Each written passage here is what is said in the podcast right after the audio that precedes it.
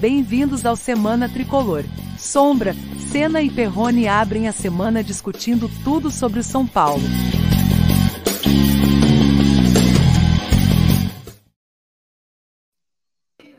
Estamos aqui mais uma vez, né, com o canal Semana Tricolor, o programa Semana Tricolor, entrando aí pelo seu YouTube, né? Muito obrigado também pelos mais variados canais, né? Twitter, Facebook.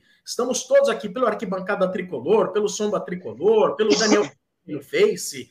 Não faltam canais para você assistir o Semana Tricolor. Não deixe de fazer sua inscrição no canal Semana Tricolor, que está no YouTube. Inscreva-se lá, ative o sininho, deixe o seu like. Toda segunda-feira estamos aqui nesse horário. 8h20, 8h21, a gente começa a debater as agruras tricolores, hein? Tudo isso com o apoio da Infolan, da Midstore, da iSunfer e também de Use 360. Legal demais, muito bom. Vamos debater os assuntos tricolores da semana, o que aconteceu, o que virá pela frente. Então eu começo com vocês aí, amigos. Vocês estiveram no Murumbi, assistiram-me em loco. São Paulo zero, Ituano zero, porque assim, eu tive um amigo que teve no Murumbi, ele falou assim: foi ruim pela TV? Daí eu falei, foi. Daí ele falou assim: no campo foi pior. No Murumbi foi pior. Em loco foi pior. Vocês estiveram no Murumbi ou não? Não, não, não fui ontem. Ontem eu fiquei de casa aqui até para fazer a live do Arquibancada. Boa noite a todos aí. Acho que foi uma boa escolha, né? Ia tomar chuva, ia ver aquele jogo que é pior do que assistir é, a programação de TV no domingo tomando fantaúva quente, né? E então fiquei de casa, mas fiz a live do arquibancada aqui. Acho que o consenso foi geral, né? Para todo mundo foi um jogo péssimo de dar sono. A gente ainda vai falar bastante sobre isso aí. Bom, eu tive no Morumbi, aí, galera. Tá fechado. Tive no Morumbi. Tá fechado o meu? Peraí. Agora abriu, abriu, abriu. Agora ok. Tá, tá aberto? Tá aberto. Eu tive no Morumbi, né, galera? Pô, vontade de de sofrer, né? É, saudade de sofrer, né? É, mas é, e pô, eu vou falar para vocês, de manhã, assim, na hora do almoço, eu comi um belo de um sushi lá no Jan, ouvindo um som legal, sabe? Levei minha mãe para almoçar, né? Então a gente comeu. Minha mãe pediu um, um combinado sushi sashimi, eu pedi um combinado de iguaria comi. E aí minha mãe perguntou para mim: Mas você vai mesmo, Perrone, no, no, no, no, jogo? Olha só, tá chovendo, tá garoando. Você vai, pô, porque você tem o, o, o, você tem a televisão, você pode assistir na televisão. Eu falei, mãe, não tem emoção melhor do que ir no estádio, etc, né? Só que, pelo amor de Deus, né? A, a emoção que eu estava querendo passar para minha mãe é muito diferente da emoção que gente, o torcedor está sentindo no Murumbi assistindo é, uma equipe que, é, juro para vocês, não tem um pingo de criatividade, não tem um pingo de mobilidade. A gente vai falar também um pouco mais para frente sobre isso. E o pior, né, na minha opinião, né, e também vamos falar mais para frente no segundo tópico, não tem perspectiva de melhora.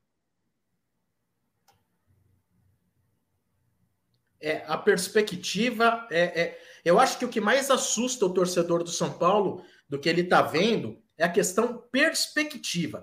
E eu acho que é muito importante a gente também tocar no seguinte, eh, no seguinte tema. Qual é a perspectiva? Porque o Rogério, até na coletiva, ele fala assim: olha, em relação às vaias, ao torcedor ele nutre uma expectativa, mas a realidade é outra. Mais uma vez, ele coloca ali o seguinte: olha, quando ele fala o torcedor nutre uma expectativa, mas a realidade é outra, ele não está falando propriamente só do jogo, ele está falando do todo do São Paulo. Ele já deixa ali uma, uma história tipo: não nutram expectativas. A nossa realidade técnica é abaixo daquilo que vocês acham que a gente pode fazer, né? Agora, não fica uma situação em, em relação ao jogo de ontem, por exemplo, assim, muito cedo já para dizer que o torcedor não pode esperar algo um pouquinho bom. Não é, ninguém está esperando, acho que, um time mega campeão, mas um algo melhor do que está.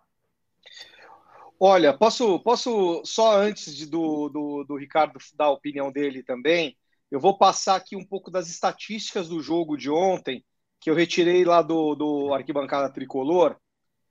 E a gente vê aí, é o que o Belchior sempre falou numa das músicas dele, sabe? O passado é uma roupa que não serve mais. O São Paulo teve quase 80% de posse de bola, 78% contra 22% do Ituano. É, o São Paulo teve 12 escanteios, o, o Ituano teve um escanteio. É, faltas igual para os dois, 12 faltas do São Paulo e 13 do Ituano. Cartões quase igual, dois para o São Paulo e um para o Ituano. E o Ituano, se tivesse um vencedor, seria o Ituano. Então, quer dizer, a gente teve dois chutes a gol com 78% de posse de bola, sombra e cena.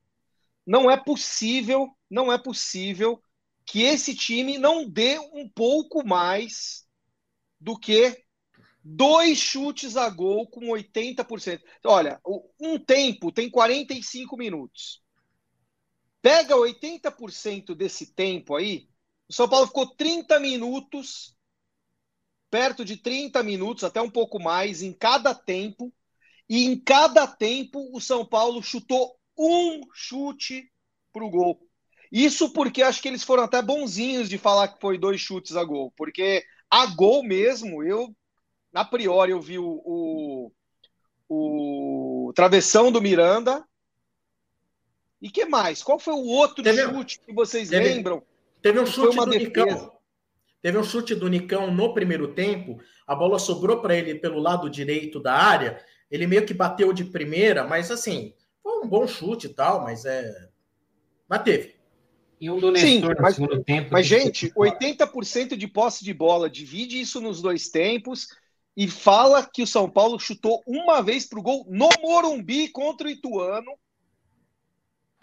Pelo Campeonato Paulista, tudo bem que é começo de temporada, gente. É, é eu acho assim até que o, o, Lugano ele falou uma coisa importante agora há pouco na ESPN, não sei se, se, se vocês acompanharam.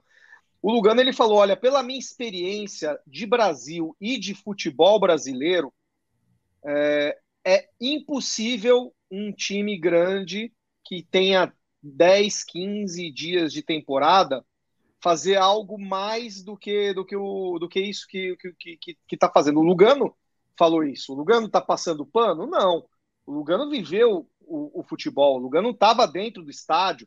O Lugano estava dentro dos jogos. Ele, ele justificou que 80% do futebol hoje, é claro que técnica é importante, que a tática é importante, mas hoje 80% do futebol, segundo Lugano, é o físico. E se o time é muito atrás de um outro fisicamente, que é o que o, o, Lugano sugeriu nesse, né, nessa, nesse papo na ESPN, realmente fica muito difícil de equilibrar um jogo, é, ainda mais, mesmo estando no Morumbi. É muito assim, foi o que o Lugano falou, mas assim, a gente olha os números do, do, do, do, do, do jogo, a gente, eu não consigo acreditar ainda que num campeonato como o Campeonato Paulista, que é um campeonato que pô, tudo bem, você perde na estreia, perdeu na estreia, jogou fora de casa. Agora no Morumbi tem que reverter um resultado. Não chutam a gol. E aí é aquilo que eu falei para vocês. Vira o ano passado. Cadê a perspectiva?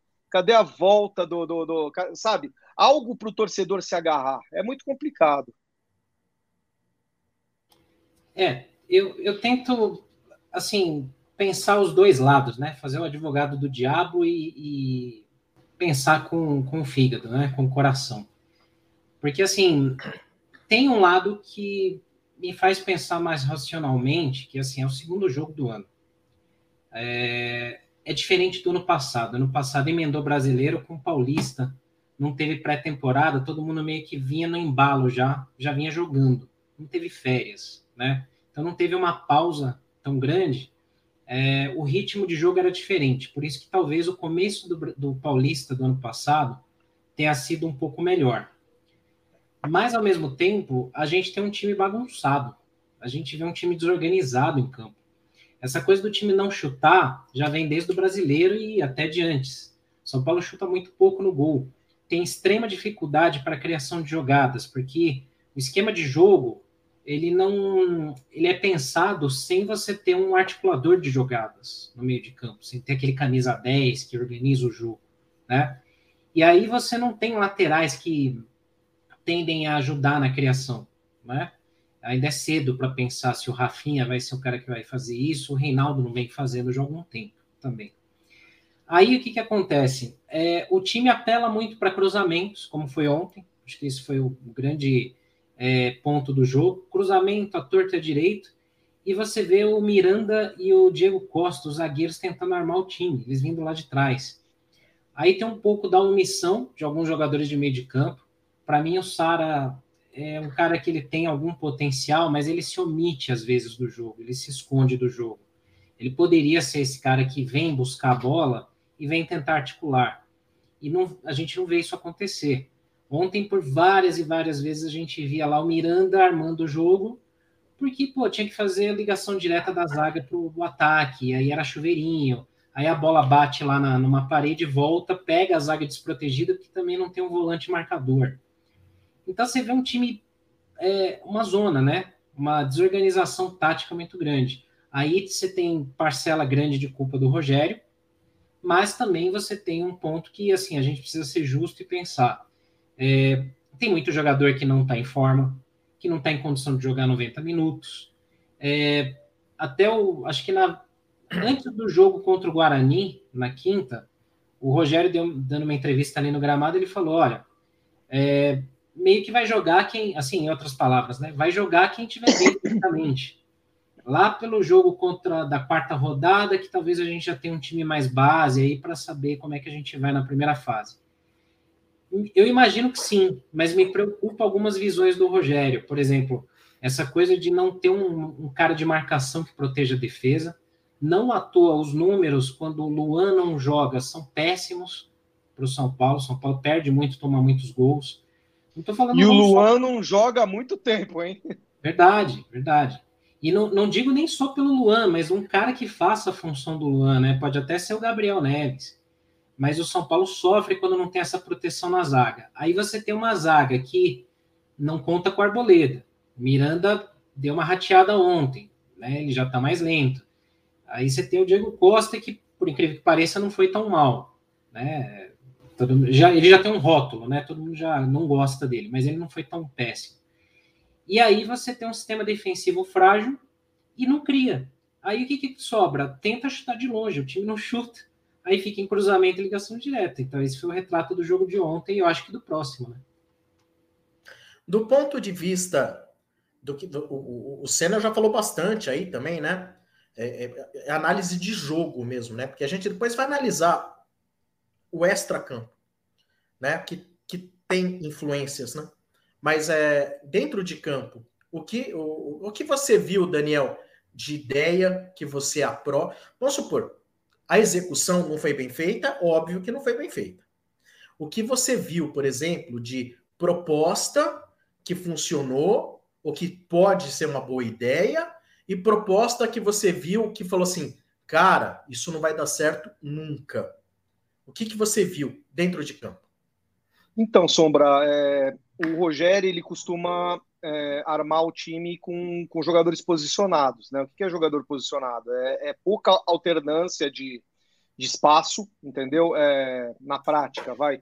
O Nicão entra menos para dentro, o, o Gabriel Sara vai menos para o lado esquerdo. Eles são mais fixos, eles são jogadores que jogam mais fixos. E aí você tem um comandante de ataque e você tem um ou dois jogadores na saída de bola, né? E, e o pensamento do Rogério, na minha opinião, é, a ideia do Rogério nesse começo de, de, de temporada é tentar achar é, o melhor jogador para a posição que ele é, entende ser a melhor, o melhor esquema de jogo para o São Paulo. E aí ele não tem conseguido isso porque é, por diversos problemas, problema físico, eu acho que o Rogério também é, é, errou bastante em ter posto, por exemplo, Rigoni é, de costas para o gol. É, não tem como. Se você vai jogar com o Rigoni sem o Caleri, na minha opinião, você tem que ter dois atacantes, ainda mais no Murumbi, né? É, e aí não, não, não, não teve isso. Você substituiu o Caleri, que é um homem de dentro de área, mas você não substituiu a, a, a, a, a formação. E aí me dá uma impressão de que o Rogério não. Ele vai ser teimoso com isso.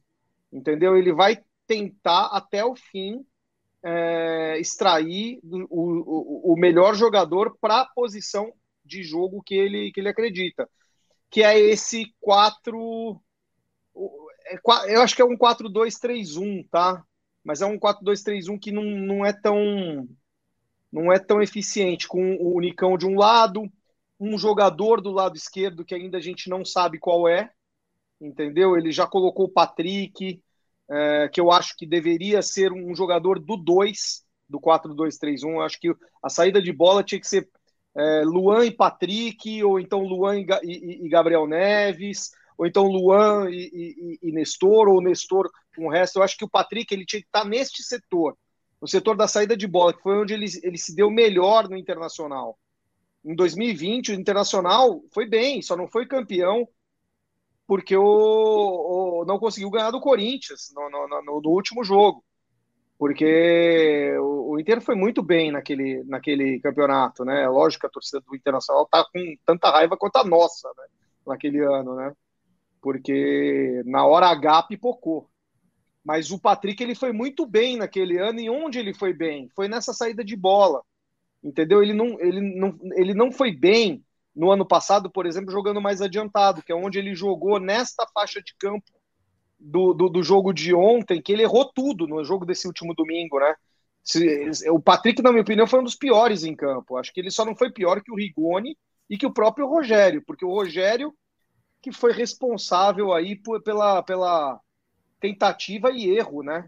É, ele ainda até trocou os jogadores, né? Tentou o Caio daquele lado, né? É, mas é o que o Senna falou, é, e começou a virar festival de cruzamento e a gente só foi ter o Caleri na, no, no ao, acho que dos 30 minutos em diante, se eu não me engano, e aí não era, os cruzamentos não foram tão tão eficientes, aliás, não foram quase nenhum eficiente, né? Porque não, não pegou a, não pegou a cabeça do Caleri. Na minha opinião, eu acho que o Rogério ele deveria é, ter tentado é, que poderia, que, que já a, teria aberto essa, essa possibilidade, poderia ter tentado uma outra formação jogando em casa diante do, do, do, do Ituano. Ele não, eu não vejo eu não vejo é, lógica em você atacar, é, atuar com três atacantes em, em Campinas e com um no Morumbi, entendeu? Então, assim, é, o Rogério, para mim, errou na escalação. Primeiro tempo do São Paulo foi muito ruim. Na segunda etapa, é, com, as, com as alterações, o São Paulo melhorou um pouquinho, mas não foi suficiente. Acho que é isso o, eu, o jogo pra, por mim. É, eu no primeiro tempo eu gostei de, um, de uma situação que estava acontecendo do lado esquerdo havia uma tentativa de, de fluir o jogo pelo lado esquerdo, com o Wellington correndo bastante, é, tentando fazer linha de fundo, e o Alisson e o Wellington tentando fazer ali. Uh, o, o Alisson escalado naquele 4-2-3-1, o 3 da ponta, né? Me chamou um pouco a atenção. Acabou assim, acho que até por falta de entrosamento a coisa não fluiu melhor. Mas me chamou a atenção que, de repente, como o Wellington ele, ele vai mesmo, ele procura. O Wellington é um cara que procura a linha de fundo, né? O Wellington tem velocidade. Isso aí foi um ponto que eu achei positivo, que se treinado, eu acho que pode dar certo. Um ponto que eu achei negativo é que eu vejo o meio de campo do São Paulo muito espaçado. É, eu faço muito aqui os jogos dos outros clubes também, né? Na Rádio Energia. Então, até pela obrigação da profissão, a gente acaba vendo todos os times. Uma coisa que me chama atenção no Palmeiras é que, assim, os zagueiros, eles nunca ficam procurando o que fazer. Os zagueiros ali, eles entregam logo a bola para os meias. O Palmeiras tem um volante, que é o Danilo. E depois tem três jogadores que voltam junto ao Danilo para vir construir jogo, e eles fazem uma rotação muito boa. o Zé Rafael, o Scarpa e o Rafael Veiga. É normal você ver esses três jogadores vir buscar a bola no círculo central para ajudar a construir a jogada em, pro, em progressão, sabe? E, e, o que a gente vê muitas vezes no São Paulo é que a bola fica ali com os zagueiros e com o Nestor, no caso o Nestor como volante. Aí quando você vai ver, tá bom, e os outros meias? O Nicão tá lá no canto, na ponta esquerda, o Alisson tava na ponta, o Nicão na ponta direita, o Alisson na ponta esquerda e o Sara lá perto da área. É, fora da área ainda, dentro da área, possivelmente o Rigoni, né? Mas o Sara ali muito próximo. E fica um espaço entre os volantes e os, e os três, esse 3-1 lá da frente, enorme, enorme. Então, não consegue criar o meio de campo. Por isso que me preocupa, até fala assim: ah, ter a preparação física ela é importante nesse momento? É importante. Guarani e Tuano voltaram antes? Voltaram antes. Mas o que preocupa mesmo é a ideia tática da coisa, onde você deixa ali. Então, os caras ficam tudo pregado lá na frente, e o São Paulo fica ali trocando bola ali atrás, né? É, volante com zagueiro, zagueiro toca para o lateral, o lateral não consegue avançar, né? Uma outra coisa que me preocupa muito, aí foi para o segundo tempo. O, o Reinaldo, jogando com quatro, né? Linha de quatro, Rafinha, Miranda, Arboleda, que seja. Ontem era o Diego Costa, o Miranda e o Reinaldo, e no segundo tempo o Reinaldo. Gente, o Reinaldo vai para 33 anos de idade.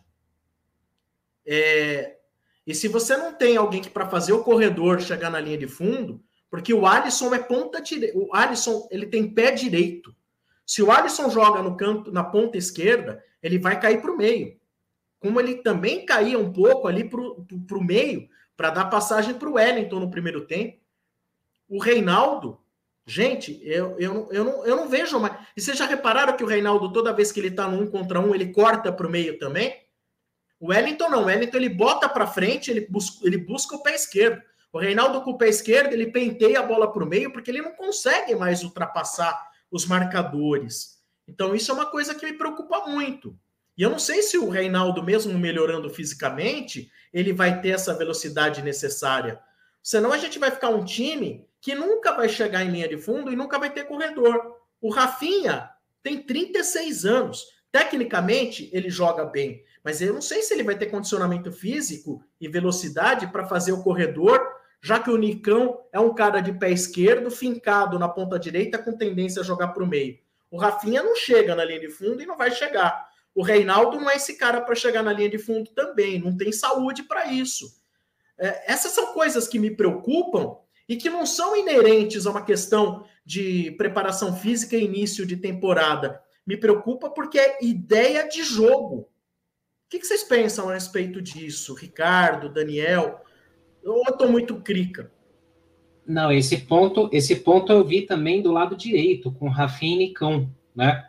Porque assim, no primeiro tempo, quando o Wellington, e, e assim, até discuto muito com um amigo meu aqui, o Bruno Mancini, é, que ele, ele, ele entende de uma outra forma a, a função do Reinaldo, por exemplo.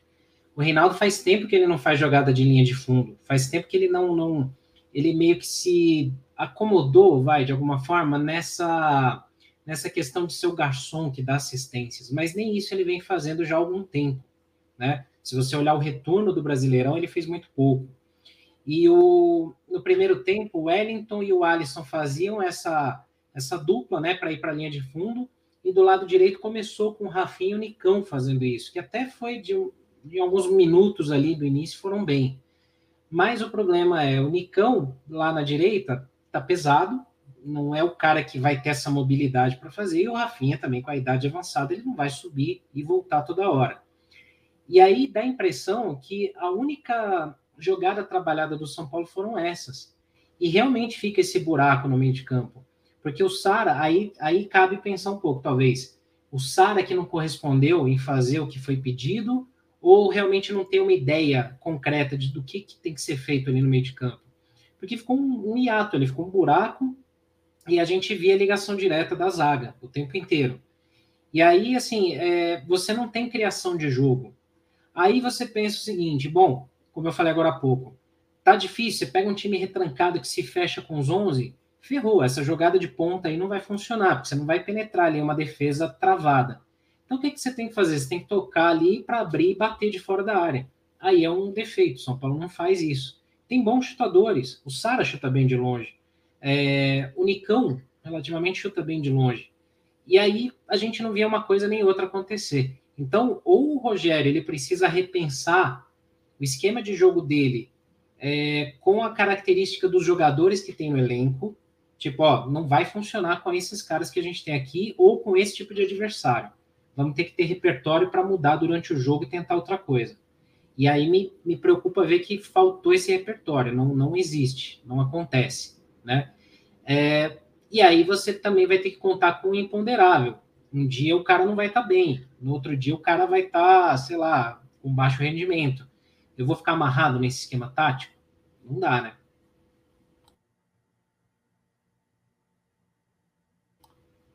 Pode falar, Perrone, se quiser já dominei muito tempo. Não, eu, eu acho que tudo é uma questão de. É, do time estar tá jogando posicionado, não tem mobilidade.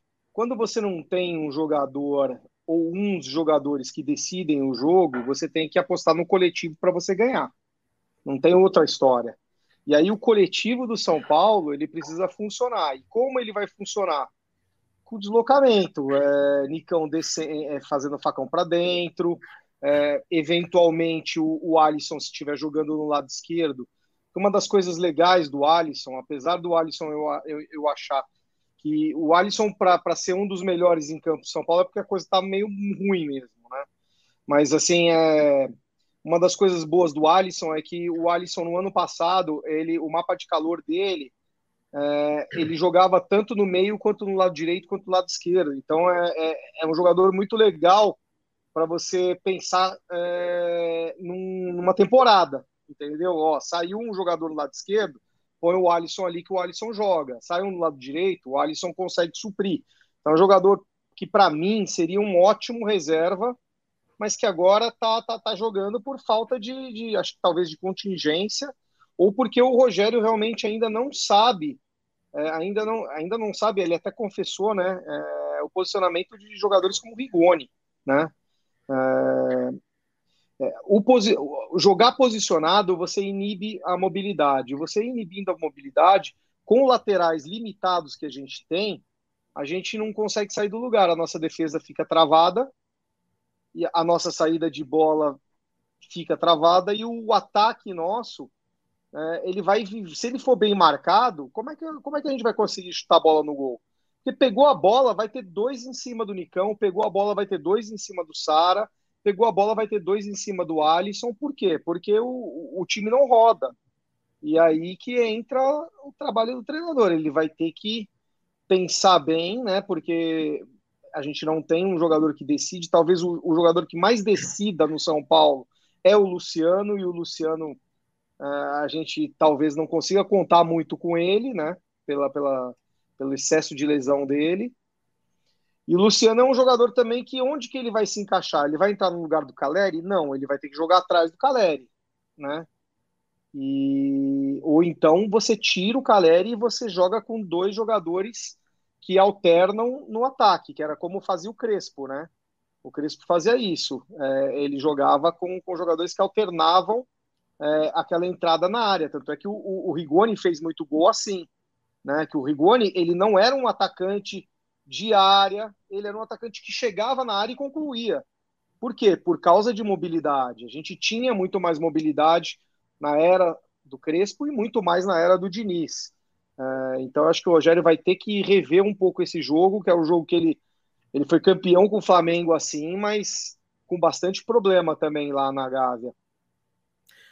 Bom, analisamos aí o jogo e os problemas. O Daniel vai dar o recado da Infolan e a gente volta com outro assunto ainda ligado ao jogo, mas a gente já vai falar aqui. Dá o toque aí da Infolan, Daniel Perrone. Então, galera, Infolan é a empresa que presta serviço de manutenção dos computadores da minha agência, do, de muita gente aqui onde perto de onde eu moro. Eu moro na Santo Amaro, aqui na Zona Sul de São Paulo. E eles atendem qualquer tipo de laptop. A especialidade é Mac, né? Mas eles atendem todo tipo. E a gente tem lá um grande de um São Paulino, que é o Alessandro, que pode atender vocês. Para quem tiver aí computador faltando peça ou quiser dar uma turbinada naquele no laptop que, de gamer ou então até de, de trabalho, pode consultar a Infolan, arroba InfolanMac é o Instagram deles. Sigam eles no Instagram e falem com o Alessandro, porque o Alessandro é o cara, Sombra. Boa! O Alessandro é realmente o cara. Terminado o jogo, vai lá para entrevista coletiva, né? É, a gente tem até o seguinte tema, né? Se é cedo ou não para se preocupar. Mas eu, antes, até eu acho que é uma coisa inerente à outra. Vamos falar da entrevista coletiva do Rogério Ceni, porque uma coisa que me chamou a atenção na entrevista, no todo, independente das respostas, é que o Rogério tá numa bad, desanimado, parece deprimido. A entrevista coletiva ele deu tão cabisbaixo que dava impressão, cara, que ele tinha sido eliminado no mata-mata, que o São Paulo tinha perdido um clássico tomando de 5 a 0. Foi um desânimo total. E esse desânimo me chamou muito a atenção, né? Porque se você está desanimado, se você acha que de repente é só porque é começo e muita coisa ainda vai melhorar porque é apenas o começo e você tem confiança que vai melhorar, você chega lá numa boa e fala, galera, vai melhorar. A coisa não é assim. Não tá bom ainda? Reconheço não tá bom, mas vai melhorar. Não vai melhorar a ponto de brigar por título do brasileiro? Pode ser. Mas vai melhorar de alguma maneira, né? As, as peças ainda vão se encaixar. Agora, esse desânimo dele me passou pela cabeça que ele não está acreditando no que ele pode fazer, ou com esse elenco, que ele de repente está desconfortável com alguma coisa ali dentro do centro de treinamento, prometeram algo que não foi cumprido, e a maneira que ele tem de externar essa descontentação é realmente se mostrar totalmente desanimado na entrevista coletiva. Qual a opinião de vocês? Ele, ele acho que não teve um momento, talvez só na apresentação dele, que ele estava com um semblante melhor, né? que depois, durante todo o brasileiro ali que ele, que ele trabalhou, ele sempre estava assim nas entrevistas e tal. Às vezes eu fico pensando aqui, será que depois daquele áudio vazado lá do Murici, será que ele já não ia pedir o chapéu para ir embora lá e aí não deram uma segurada? Falaram, putz, não vai agora porque vai pegar mal para gente e tal. Se for isso, é, eu acho que ele é tão culpado quanto. Porque se ele topa ficar, até que a gente falou aqui na, na última semana, né? no Semana Tricolor. Se ele e o Murici toparam ficar porque acreditam é, em eventuais promessas que foram feitas, em eventuais reforços que vão chegar, e também não cabe o cara ficar desanimado ou assim com essa cara depressiva, é, mostrando descontentamento nas entrevistas. Agora, se ele realmente está insatisfeito com alguma coisa lá dentro que a gente não saiba, e vendo que não, não não dá para continuar, não acho que vale continuar é, e ser conivente com uma situação. Então, é, eu entendo que assim é decepcionante o jogo, claro, mas pô, segundo jogo do ano também, ele tem que ser o cara que é o líder que vai passar ali a mensagem que, ó, galera, tá certo, a situação é ruim, a gente está sem grana para contratar, mas estamos aqui trabalhando junto para fazer isso aqui melhorar e tal se o comandante já está desanimado, imagina o elenco, né? Então, eu tenho uma opinião, assim, que é uma opinião que vem antes de qualquer, qualquer entrevista coletiva, de... Eu, se eu fosse o Rogério, desculpa, eu não seria treinador nunca, tá? Porque, pô, com a carreira que ele teve, com a história que ele tem no futebol, é, qualquer coisa que ele fizer no Brasil é, em termos de comando técnico, vai denegrir, vai arranhar a imagem dele. Né? Por que, que o Zico não é treinador no Brasil? Porque nunca foi. por causa disso, né? Por, imagina, e ainda mais por que, que o Zico não foi, não foi treinador no Flamengo, né? Então, assim, é, jogador desse, desse naipe, é, que tem história, uma grande história, nunca deveria treinar um clube brasileiro, é, porque é uma máquina de moer técnico também. Né? O futebol já é uma máquina de. Então, assim, é, eu nunca faria. Isso posto, né? O Rogério sendo treinador, ou ele, assim, ou ele resolve encarar o desafio e realmente é, é, mostrar para todo mundo que é, ele tem condição é, mental de levantar essa equipe, porque também foi muito feio, realmente eu também senti isso, entendeu? É, imaginei o Rogério naquela entrevista, na entrevista desse, desse último domingo, eu imaginei o Rogério como se fosse o goleiro ainda do São Paulo, sabe? Que, que sentiu o gol, tomou um gol, foi derrotado, e aí sim, é, um, um, um jogador falar sobre a derrota é ruim. Agora, um técnico que é um líder de elenco, que é um líder do, do, do, do é um dos líderes do, do, do, do, do, São Paulo, né, um dos coordenadores do São Paulo ali, não deveria nunca mostrar isso para a torcida, né? O Rogério tem grande dificuldade, né, de, de, de, é, de se expor, né, é, em entrevista coletiva sem, sem ser, assim, entre aspas, sincero, né? Então, é, já que o Rogério é o treinador de São Paulo, das duas, uma, realmente é, mostra força para o torcedor ou vai ficar difícil, porque tá aqui no, os nossos comentários aqui, né? É, tá, tá, tá, todo mundo falando que o Rogério estava muito cabisbaixo, o Rogério não consegue treinar, o Rogério não, não, não, não, não, não consegue ver saída no clube, tudo. Ele tem que ser o primeiro, na minha opinião, a demonstrar força. E se ele não demonstra força, como é que nós aqui, né? É, é, pessoas que debatemos futebol, vamos, vamos conversar com o torcedor, né? Qual é a, qual é a nossa é, qual vai ser a nossa justificativa para o torcedor vendo o Rogério é, falar desse jeito no, na entrevista coletiva, né, Sombra? É verdade, né? É o que eu estava falando, pô, se, se o líder do, da, do negócio, o cara que tem que trazer esperança e tem que trazer confiança de que, mal ou bem, de alguma maneira, com todas as limitações que tem o elenco, ele vai tentar fazer o melhor possível, mas dá a impressão que ele não acredita que possa ser feito algo melhor. Se o cara tá tão desanimado assim, né? Dá a impressão que o cara nem ele acredita que seja possível fazer o São Paulo. Gente, eu acho que assim, eu acho que o torcedor já entendeu que esse São Paulo não é para ser campeão de quase nada.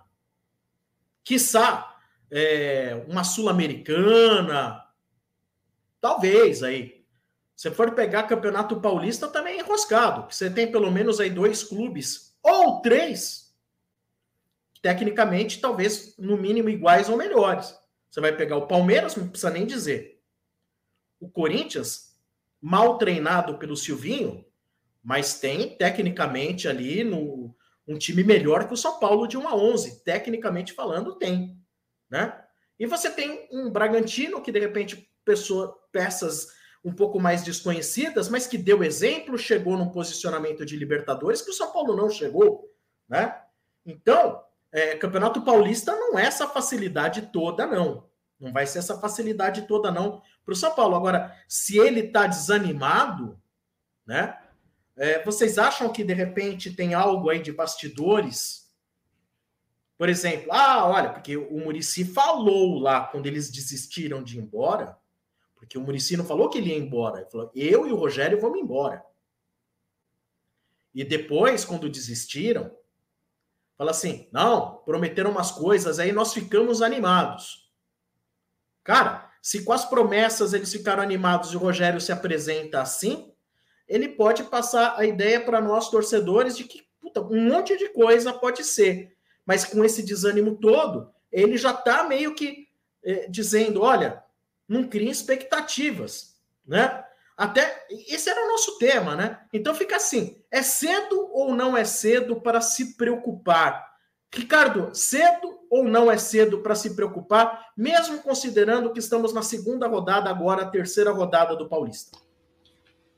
Eu acho que assim, algum, alguma preocupação tem que existir, porque mesmo sendo começo, você vê outros times com algum entrosamento melhor, com alguma proposta de jogo melhor. O Corinthians, que a torcida toda reclama do Silvinho, não acho que fez um péssimo jogo contra o Santo André ontem. Né? Não, não digo só pela vitória, mas de certa forma conseguiu dominar o adversário. É, o Palmeiras eu acho que é um ponto fora da curva, não, não dá para comparar. Né? O Santos eu vejo pior que o São Paulo, mas também tem um elenco bem pior, eu acho. Então, assim, eu acho que existe um ponto para se preocupar, um ponto de alerta, que é repertório tático, tudo isso que a gente falou e tal.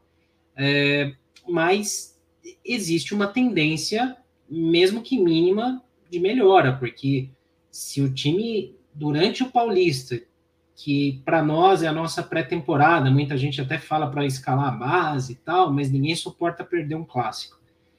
É, se o São Paulo continuar nessa mesma toada, nesses primeiros cinco, seis jogos do Paulista, sem nenhuma melhora, aí realmente a gente vai ter que ficar bem preocupado, porque hoje, em termos de pontuação, você olha a tabela, o São Paulo tem um ponto em dois jogos e os, os nossos rivais de grupo já tem quatro. Ok, dá para recuperar.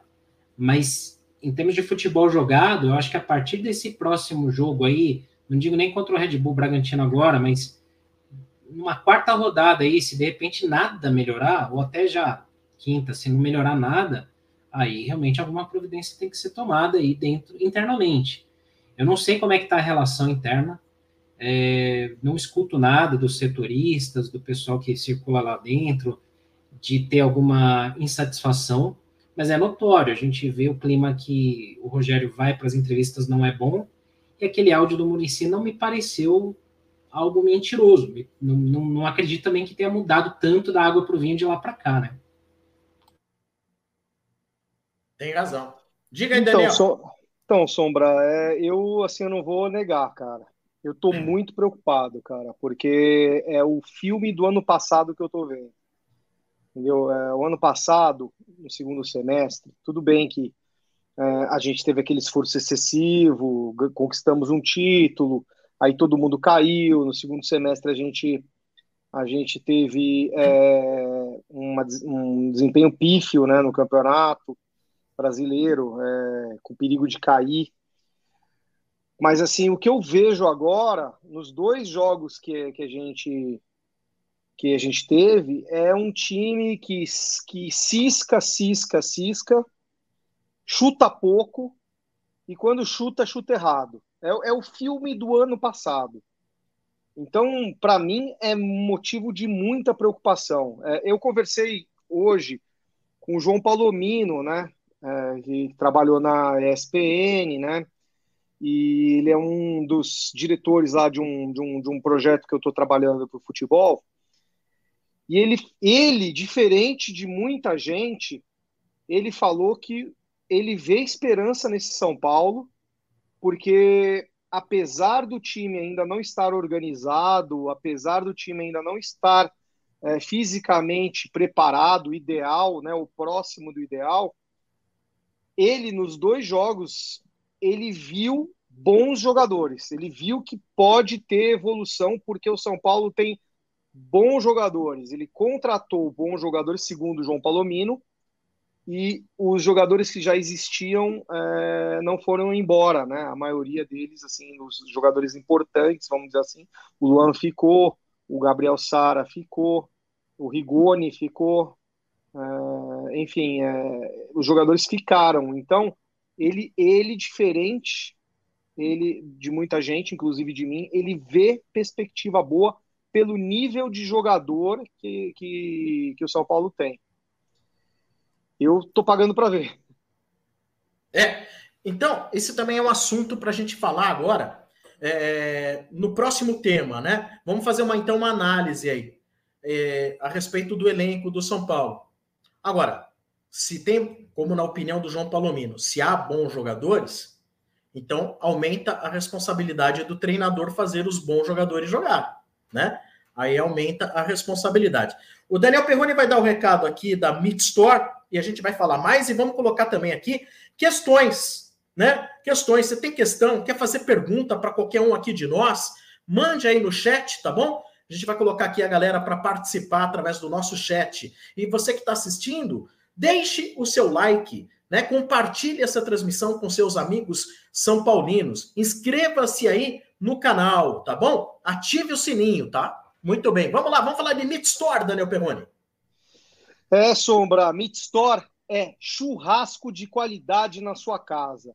Meat Store é um site de grandes marcas de carne, de temperos, aves, é, suínos, peixes, congelados ou resfriados, que você compra, é, vai direto na sua casa, muito bem embalado, muito bem servido, e você faz o seu churrasco sem precisar ir até o açougue, sem precisar é, tomar cuidado para ver se você não pega uma carne ruim.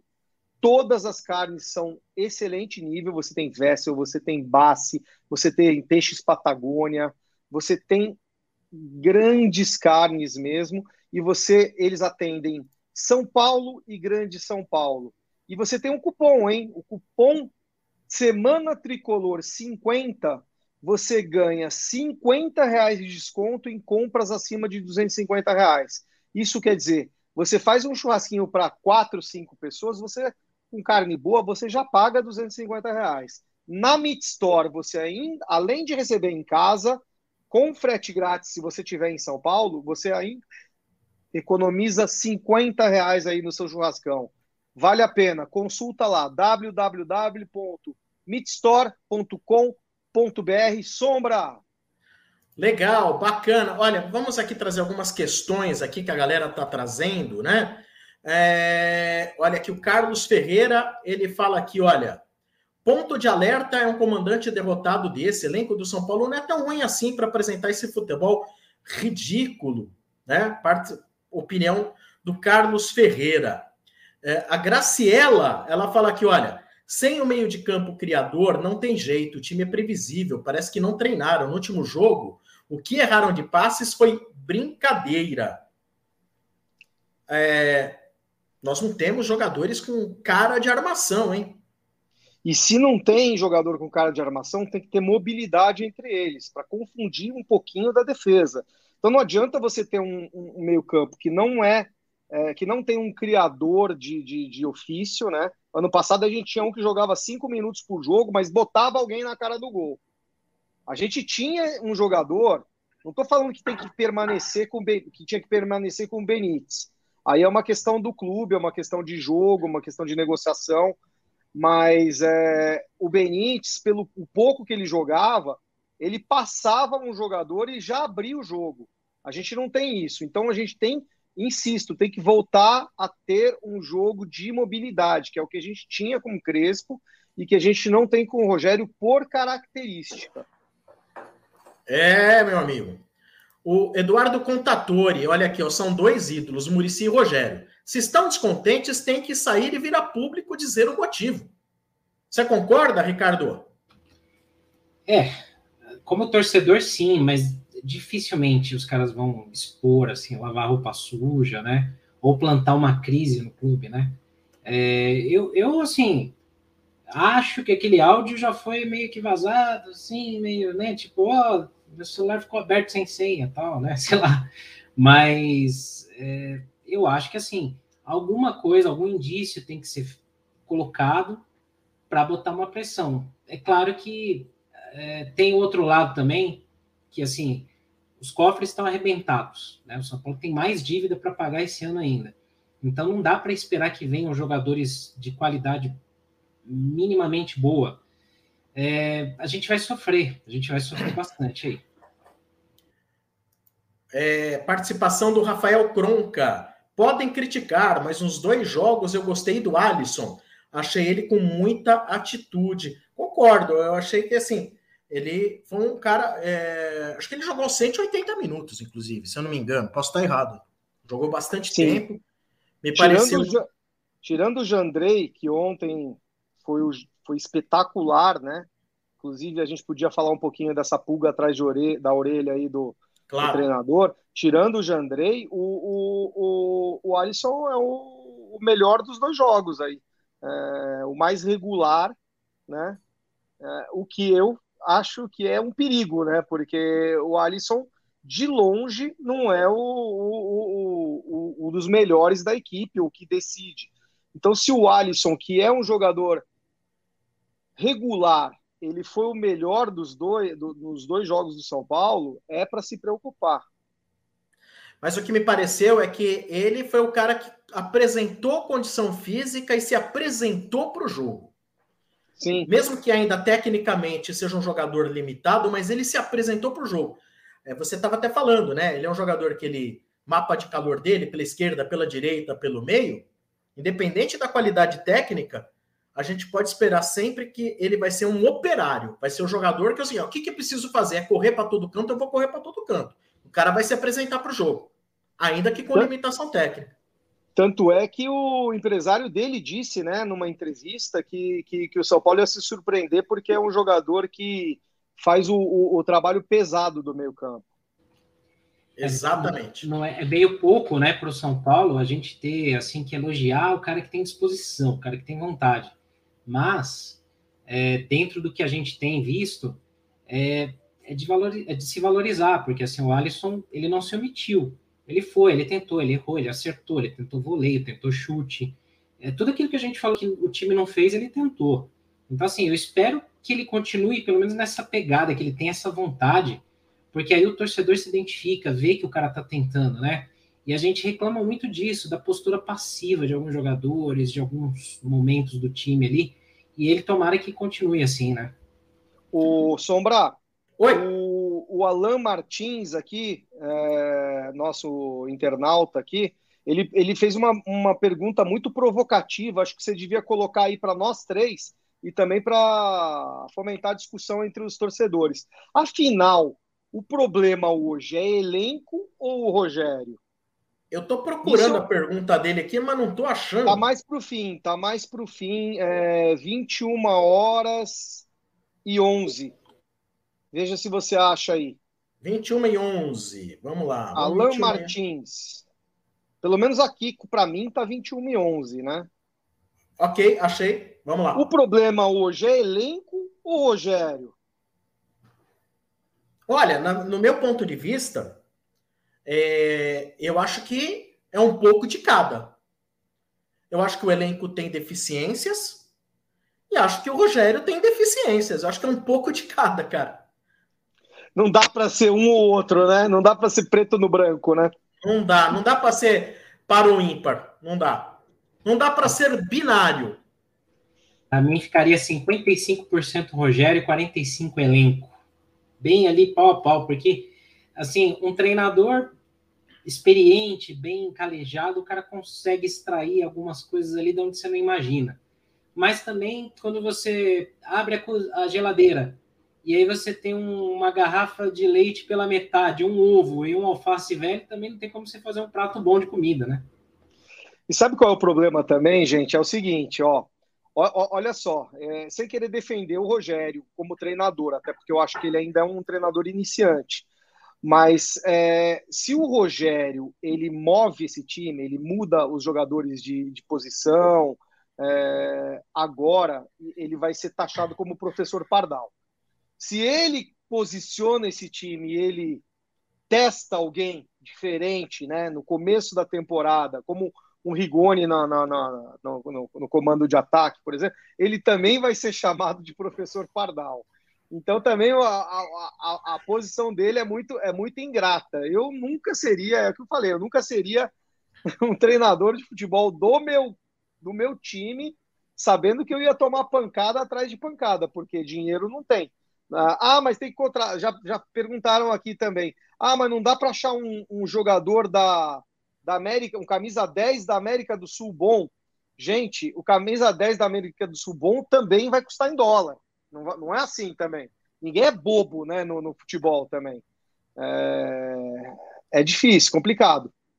Ah, e se o 10 bom também não for daquele jogador que faz que nem o Igor Gomes faz, que é voltar para marcar, não tiver essa característica, o Rogério não vai querer escalar. É, também tem esse problema. O cara pode ser bom. Olha, o Alex, é, o Alex Benítez. Benítez. O Alex Cabeção não jogaria nesse time do Rogério. E que é uma coisa que eu falei ontem na live do Arquibancada, que é o seguinte: Me preocupa e me assusta muito, por exemplo, e eu vi que alguns amigos comentaram aqui no chat, né? Ah, o Rogério não gosta do volantão tipo Luan, cara que fica lá fixo tal, e não sei o quê. E aí, você, aí me preocupa, porque assim, ele, ele tem a tendência a escalar volantes que saem para o jogo e que voltam para marcar. E por isso que ele gosta muito do Igor Gomes, é, ele testa o Nestor, o Lisieiro jogou muito com ele ali. Só que aí é o seguinte, é, ele não põe um cara fixo ali, tipo o Luan, quando, quando ele tiver condição de jogo, né? Se ele não colocar o Luan para proteger a zaga, ele não vai ter um cara que vai ser o pensador de meio de campo particular.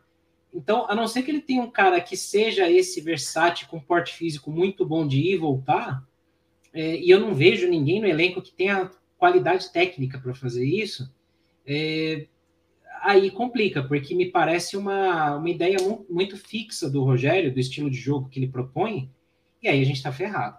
Porque assim, se ele não mexer essa convicção, complica.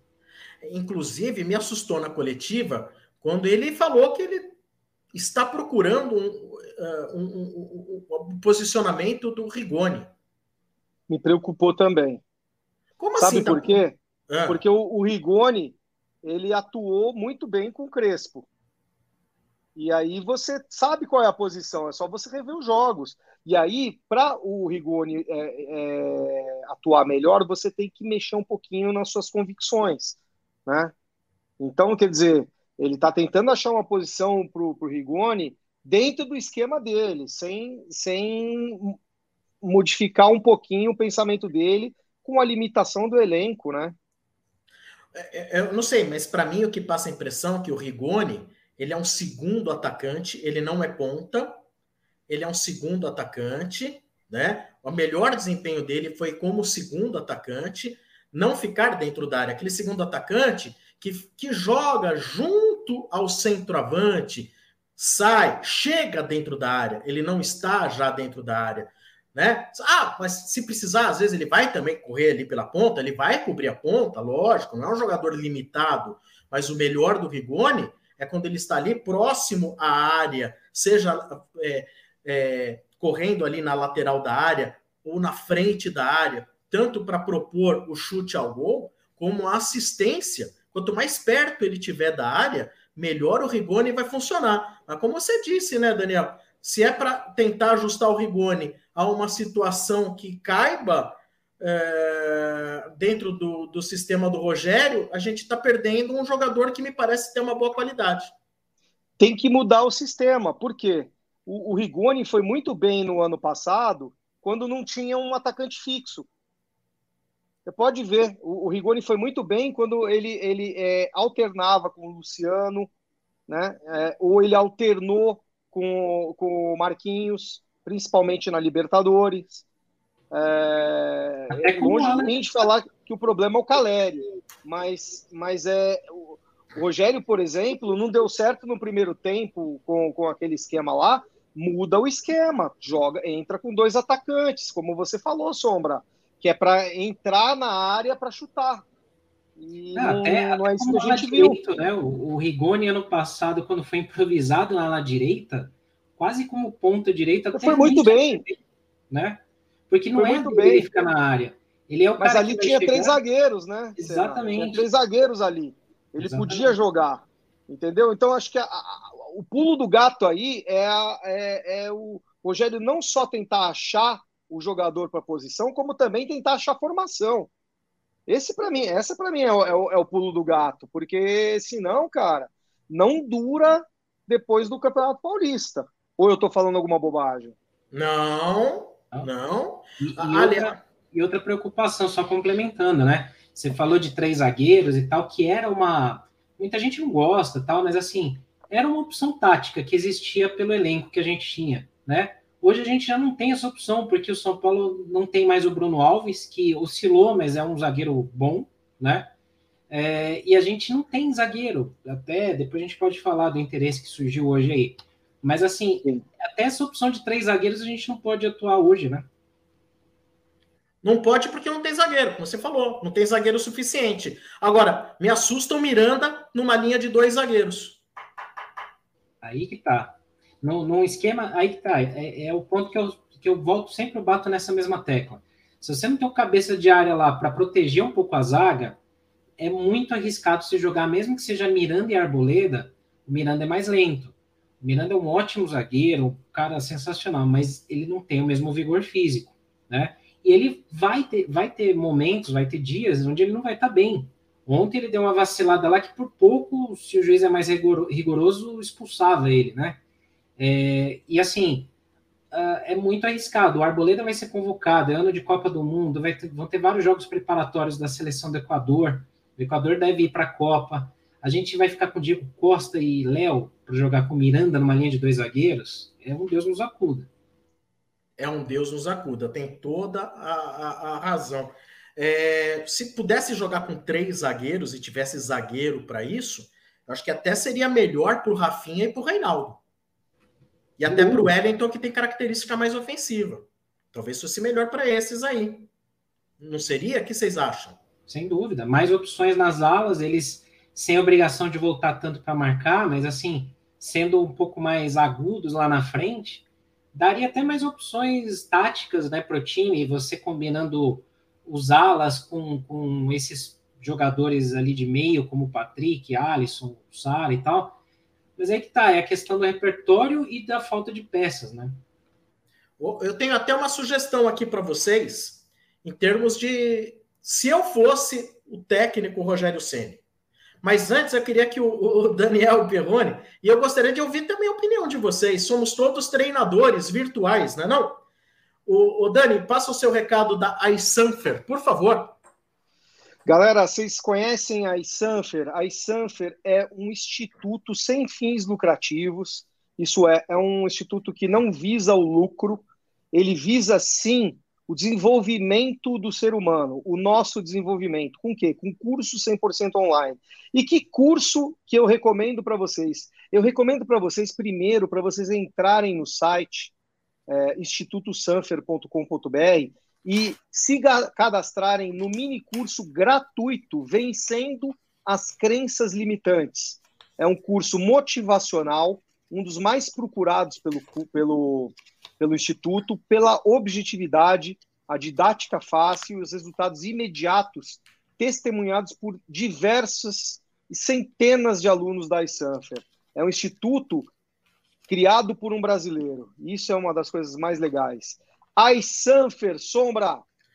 Boa. É, acho que todo torcedor ele faz as suas escalações na cabeça, né? O que imaginaria? Uh, vamos imaginar aí um São Paulo que possa trazer mais zagueiros? Vamos imaginar um São Paulo que continue com Arboleda, com Miranda, com Léo, e que possa trazer um zagueiro ou dois então vamos imaginar, talvez, aquilo que possa acontecer de melhor numa situação com esse elenco do São Paulo. O que, que eu imaginei? Né? Daqui a pouco eu vou tocar num assunto importante, goleiro. Assunto importante, goleiro. Mas vamos lá. Camisa 1, goleiro. Não vou entrar aqui no mérito de quem é. Porque o goleiro não dá não dá para fazer goleiro que cai pela esquerda ou cai pela direita. Levando em conta que os nossos melhores laterais são velhos. Talvez não fosse melhor colocá-los como alas. Vamos raciocinar junto. Trabalharíamos com uma zaga com Arboleda, o Arboleda indiscutível, Miranda e o Léo.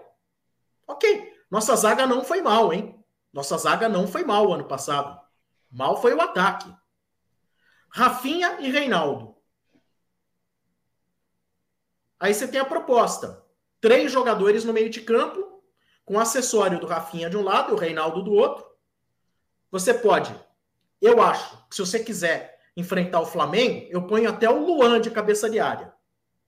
Mas se a ideia não é enfrentar o Flamengo, eu ponho ali o Gabriel Neves, que é um jogador que tem muito melhor qualidade de distribuição, de inversão saída de, jogo, de bola, saída de bola. Colocaria o Gabriel Neves como volante. Meu meia direita Meia direita aqui também é ponta. Também é ponta. Tem tendência para ser ponta, mas o meu meia direita, o motorzinho do Morumbi, o melhor dos dois primeiros jogos, Alisson. Ao seu lado, Patrick. Tô entrando, veja bem. Patrick não foi bem ontem. Tô julgando pela qualidade que ele tem, apresentando que ele apresentou no Internacional, como se fosse o meia esquerda, o Patrick, né? Segundo atacante Rigoni, centroavante Caleri. Como parece para vocês esse time? Não estou forçando ninguém aí, tá todo mundo nas suas funções. Pé direito do lado direito, pé esquerdo do lado esquerdo. Aí não você não colocaria uma provocação, Sombra, você não colocaria então o, o Nicão, que foi a contratação, a maior contratação do São Paulo, você não colocaria em campo? Não. Não, porque, cara, para não, não, vejo é, o, o, o Nicão, talvez o Nicão fosse o reserva imediato, talvez aí, ou do Patrick, para mim, do Patrick. Um jogador de pé esquerdo. Não sei se vocês repararam no jogo de ontem. Nestor é canhoto, né? Aí você pega o lateral esquerdo, tanto o Reinaldo Wellington, canhoto. Nicão, é Nicão. é canhoto. O Sara é canhoto. Como que você vai equilibrar as coisas com muito mais canhotos dentro do time? Parece, não sei se parece isso uma coisa que faz sentido. É, e, e para mim, brigariam aí por vaga no time, nessa formação mesmo, com só essa variação do Luan entrando em jogos mais difíceis para proteger ali, né? Alternando com o Gabriel. E aí, nesse, nessas duas peças de meio de campo, Patrick e Alisson, botaria para brigar ali. Patrick, Nicão, Sara, Alisson, quem tiver melhor entra né? E no ataque, Caleb, Luciano e Rigoni brigando. Com o Rigoni na posição dele. Mas com o Rigoni, eu não sei, eu, me parece um feijão com arroz básico essa escalação. Não sei, me parece um feijão com arroz básico. Ou se quiser trabalhar com quatro, linha de quatro ali atrás e quatro ali, tudo bem. Uh, você tira um zagueiro, né? Mas aí eu teria o Luan como cabeça de área de qualquer jeito, teria o Luan, né? e você acrescenta ali mais um jogador. Então você jogaria no 4-1-3-2. Assim, eu não, eu não sei por que, que algumas pessoas têm uma certa birra com esse, esse esquema de três zagueiros. Alguns acham que é ultrapassado, e não é, tem muito time da Europa que, que atua assim muitas vezes. É, você, você dá mais liberdade para as laterais, você cria opções de jogo pelas pontas e pelas laterais, que hoje faltam muito. Você não tem já o, o eu vou fazer o mesmo comparativo que eu fiz algumas edições atrás aí, sem comparar jogadores, pelo amor de Deus, não cabem na mesma página, né?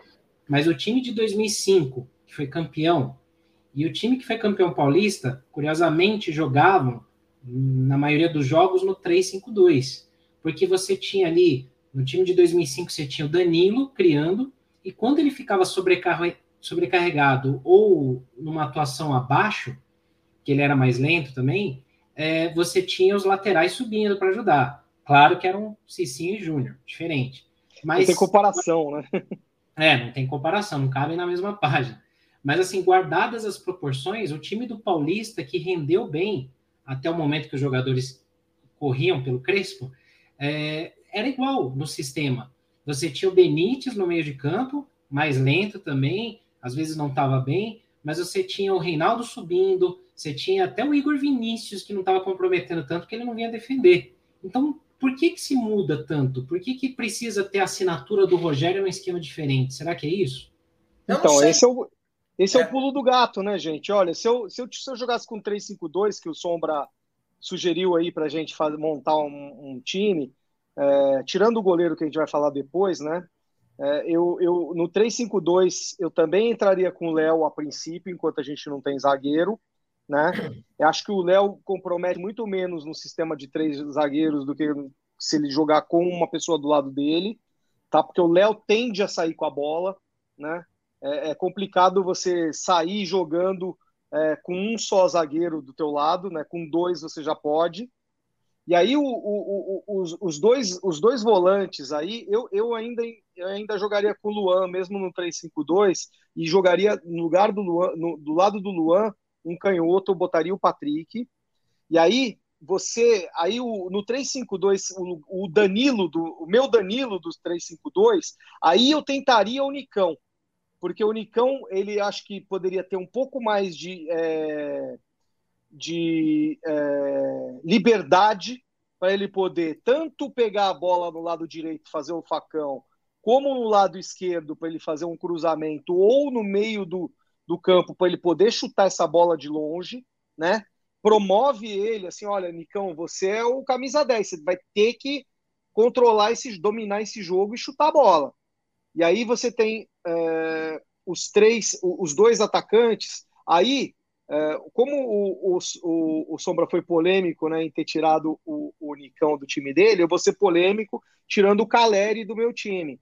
Aí eu entraria com o Rigoni e com ou o Luciano, se o Luciano estiver bem, ou eu entraria com o Marquinhos, ou eu entraria com algum outro atacante. Por quê?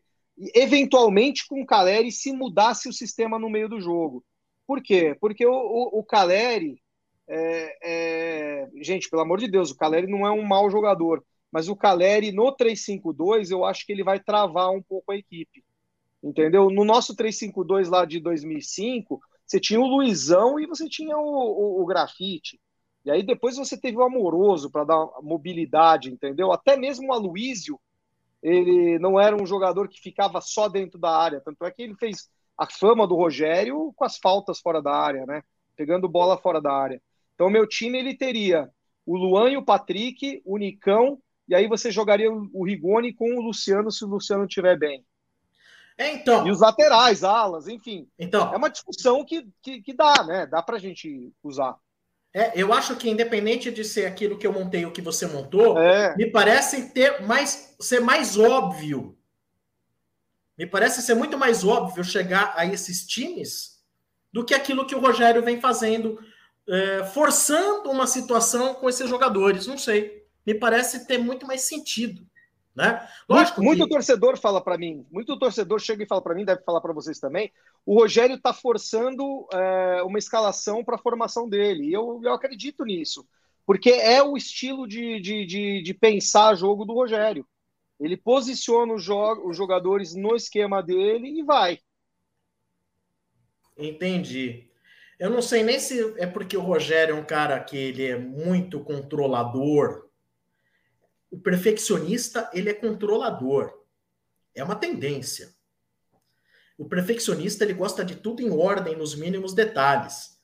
Não sei se ele acaba transferindo, inclusive, para o seu sistema de jogo, a ideia de plena organização a ponto de deixar os caras muito fixos. Não sei. É, tô, tô elocubrando aqui, estou elocubrando aqui. Vamos tocar num assunto é, goleiro. Vocês acham que a entrada do, do Jandrei, vocês acham que a entrada do Jandrei foi para dar ritmo de jogo ou também, ou principalmente, foi um recado do Rogério?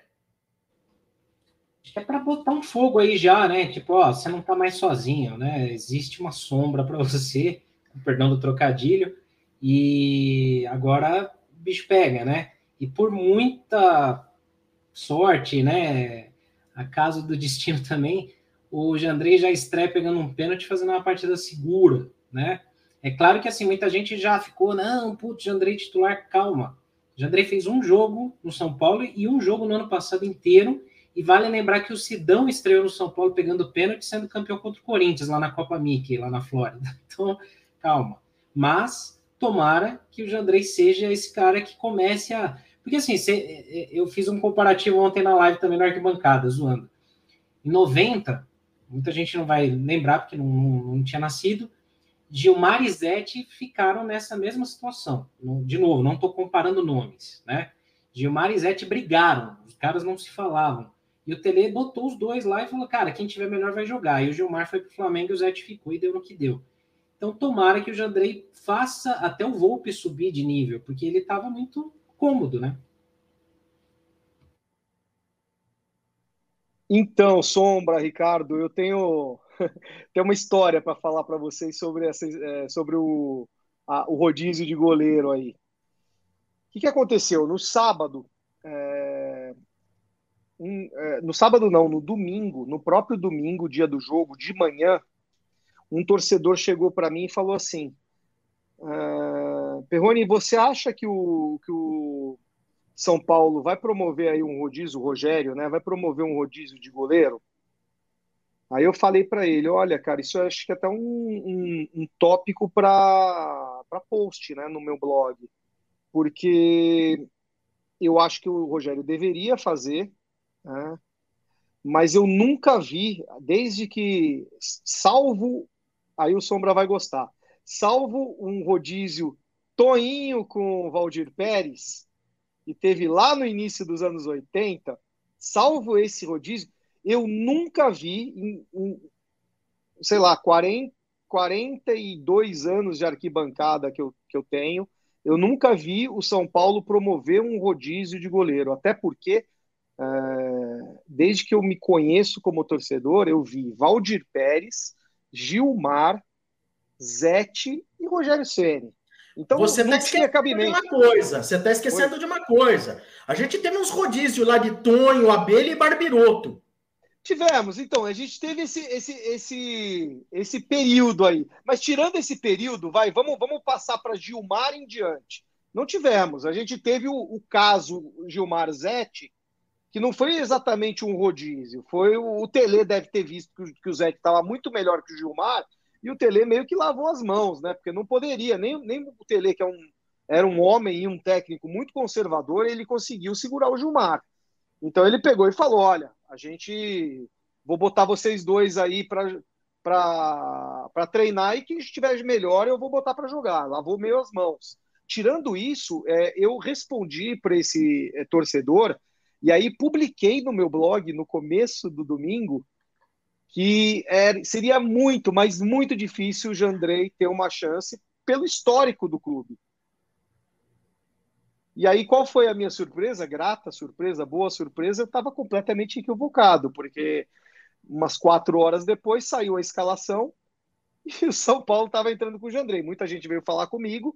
Eu falei, gente, o, o post não foi pela, por uma informação que eu tive, mas sim por uma conclusão em cima de, um, de, um, de diversos fatos. Que bom que o Rogério é, resolveu promover um rodízio, né? Porque isso, para mim, diz que o, o Volpe não é o titular absoluto, não é, porque na época do Rogério ele era o titular absoluto e ninguém revezava com ele, e aí o Rogério poderia passar esse, esse, esse posto para o Volpe, não passou.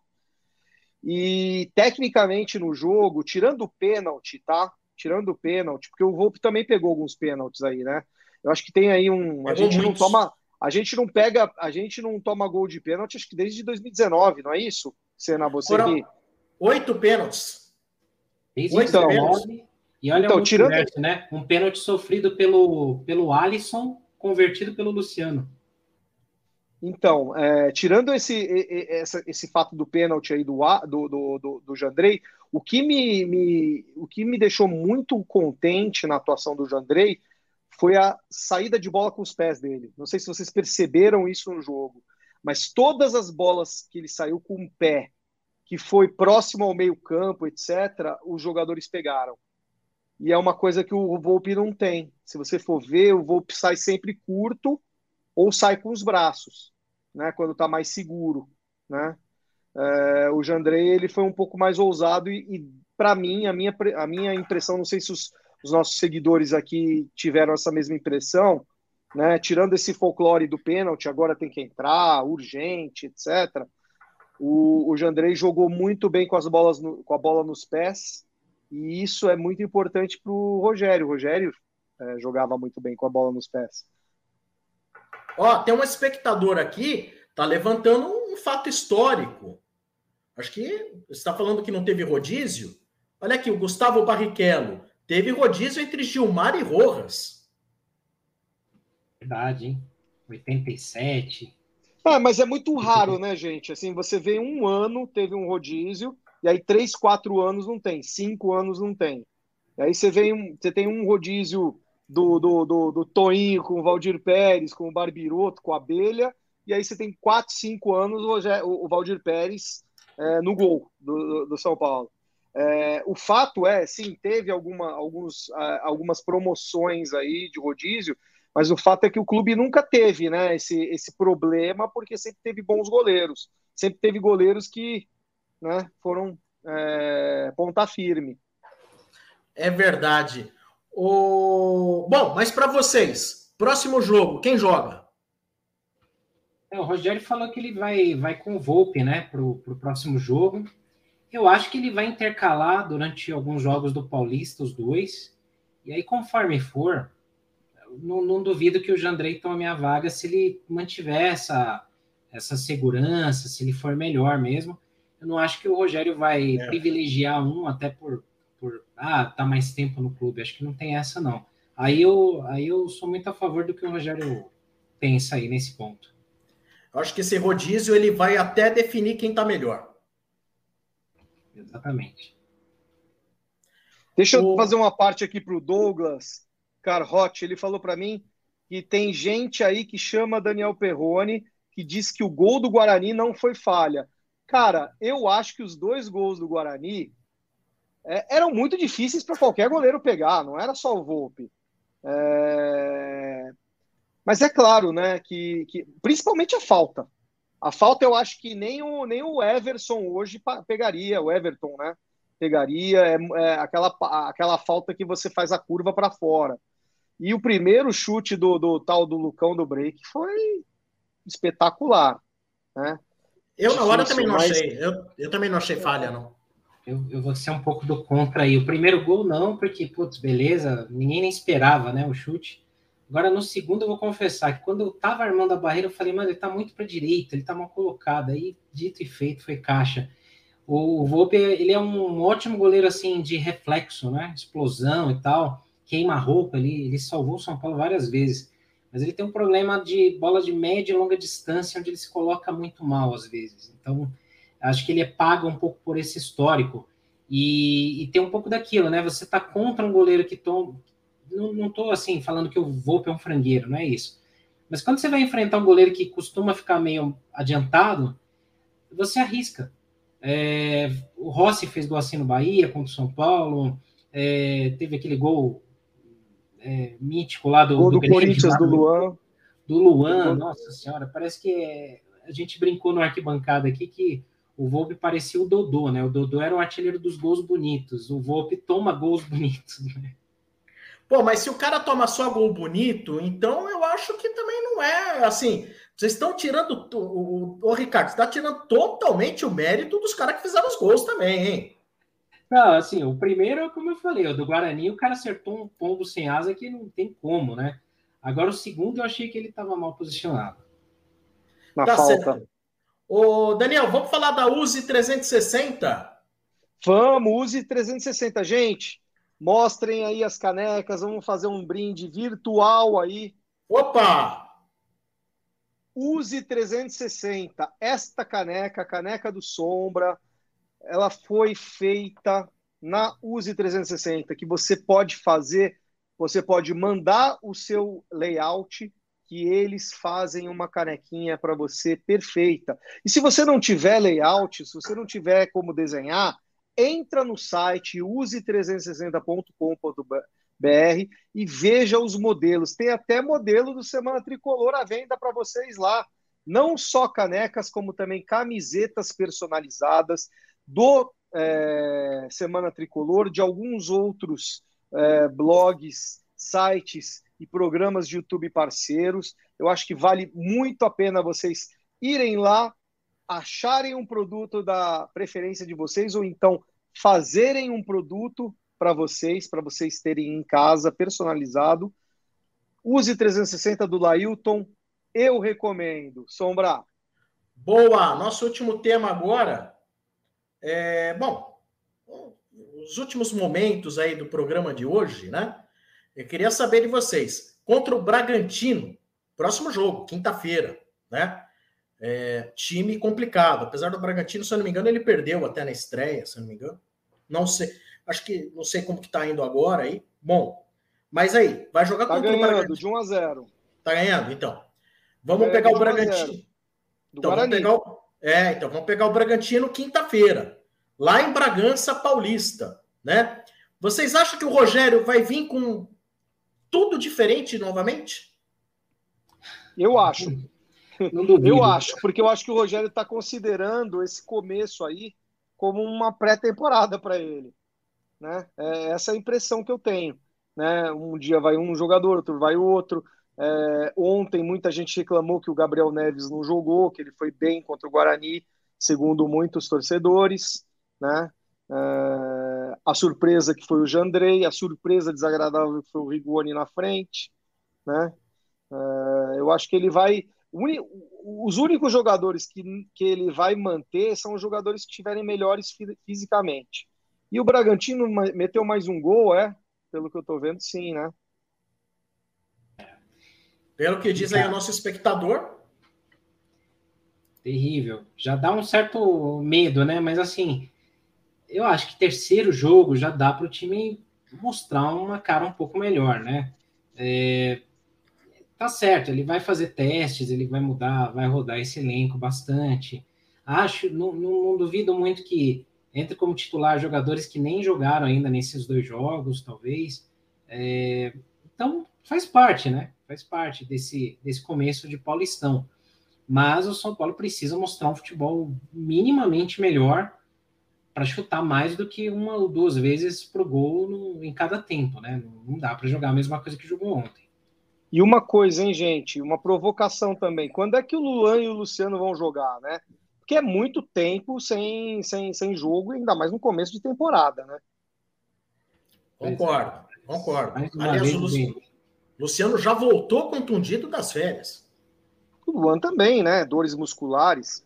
Para mim, é ainda uma cicatrização daquela, daquela contusão dele, que foi aquela que saiu uma lasquinha do, do, do, do osso dele e ficou solta, presa, né? Entre o músculo, a capa do músculo e o osso. Isso aí deve doer demais, né? Deve, e para cicatrizar deve ser muito ruim, né? Porque não dá para você operar, você não pode jogar uma faca lá no osso para tirar o, o, a, a, a, farpa, né? E aí é, é assim, é, é, esperar cicatrizar e o jogador não sentir dor. Nossa senhora. Agora, um assunto para a gente matar o programa de hoje aqui. Alguma perspectiva de investidor árabe, japonês, canadense, turco, marroquino, congolês? Ah, Sombra, não adianta nada a gente ter um investidor aí se a gente não tem transparência no, no, nas, no, nas finanças do clube, né?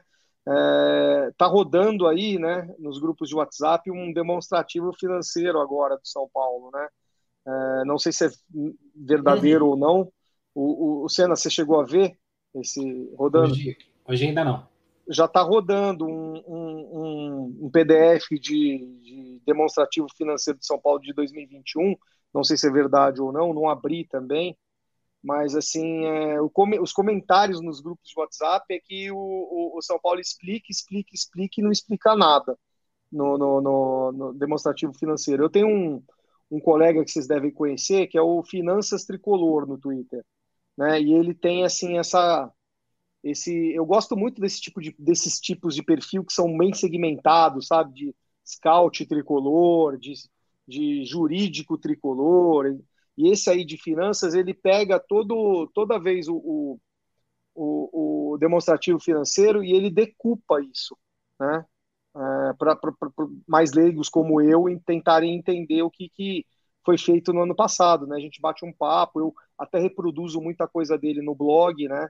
É, e ele defende o, o, o, demonstrativo financeiro a cada três meses. E aí eu conversei com alguns amigos, né, que são assim, entendem mais de clube do que de finanças, eles falam, cara, não, nunca vai, isso aí não vai acontecer num clube é, administrado é, atualmente como o São Paulo é administrado, porque é muita exposição, entendeu? Você sempre demonstrar o que você está fazendo, é muita exposição e, e, e, a gente e o, e o clube não quer se expor tanto e num, é, numa, num, num, num, clube empresa que tem que ter essa, essa transparência, eles vão ter que expor isso. É necessário que se exponha isso. E aí, enquanto para mim não, não tiver essa transparência, essa necessidade de exposição de números a gente não vai ter um, um, um, um empresário, um grupo de empresários sério para trabalhar em cima do, do, do, São Paulo. É, é verdade. Difícil. É, qualquer executivo, qualquer profissional de qualquer área que seja sério, não vai colocar dinheiro em algum lugar onde não existe uma transparência, onde ele possa minimamente opinar nos rumos, né? Se você vê a forma que São Paulo é gerido, é, você sabe que você não tem vez ali, você não vai ter. A gente entrevistou aqui o Júlio Conejeiro, a gente falou com o Marcelinho, né? É, então, do jeito que o modus operandi é, é difícil que alguém coloque um investimento ali, sendo que não vai ter voz, né? Então, é complicado. É, uma Higgs Mills da vida, né? É, exatamente. Muito bem. Galera, estamos chegando então ao final do programa. Antes de ir embora, não esqueçam de deixar o seu like. Estamos encerrando mais um Semana Tricolor. Inscreva-se no canal youtube.com/barra Semana Tricolor. Deixe lá o seu like, ative o sininho. Fala aí, Ricardo. Só uma lembrança aqui que hoje é um dia histórico, né? Aniversário de um dos maiores jogadores que eu já vi na minha vida, que é o Miller. Então, parabéns, Miller. Sei que você acompanha a arquibancada aí, os vídeos também. Parabéns, obrigado por tudo que você fez aí para São Paulo. Boa! E eu queria só dar um recado final aí, é, em solidariedade para um amigo meu, é, Magno Nunes, o, o, locutor oficial lá da SPFC TV. Eu é, acho que vocês já devem estar sabendo, eu não estava sabendo, eu fiquei sabendo só agora que vieram os vídeos né, do Vou Jogar no Morumbi, é, com a locução do, do, do Magno, e eu coloquei um é, um vídeo meu, né, de uma defesa minha espetacular, né? Sou, posso entrar no rodízio aí de São Paulo também de goleiros, né? E, e aí muita gente falou, pô, fica Magno, e eu não sabia o que estava acontecendo. Era o momento que eu estava com Covid, não, não, não sei se era bem essa época que eu estava meio out aí da internet. É, aí eles me falaram que o, o, o Magno foi afastado temporariamente do. Vocês estavam sabendo disso ou não? Sim. É, o Magno foi afastado temporariamente porque ele deu um, um acho que ele deu uma opinião no, no, no, no, nas redes sociais pessoais dele. E pô torcendo para que é, haja um bom senso aí né? É um ótimo profissional tá? É, e acho que tudo aí tem jeito aí para melhorar. Então força aí Magno se depender da gente aí para fazer um, um multirão a favor aí da sua da sua locução profissional aí, apaixonada do São Paulo, pode contar comigo aí e com o pessoal aqui do Semana Tricolor. Isso aí. Boa, é isso aí. Não acho legal ficar cerceando o trabalho das pessoas aí por, por opiniões políticas. Ah, galera, então é isso aí. Estamos encerrando aqui o Semana Tricolor. Semana que vem tem mais, segunda-feira. A gente tem jogo na quinta-feira contra o Bragantino e no domingo contra Santo André. Santo André. Esperamos trazer melhores notícias, melhores análises a respeito de um São Paulo que nesse começo de campeonato está claudicante. Valeu, galera. Um abraço a todos vocês. Fiquem sempre no Semana Tricolor. Valeu! Bem-vindos ao Semana Tricolor. Sombra, Senna e Perrone abrem a semana discutindo tudo sobre o São Paulo.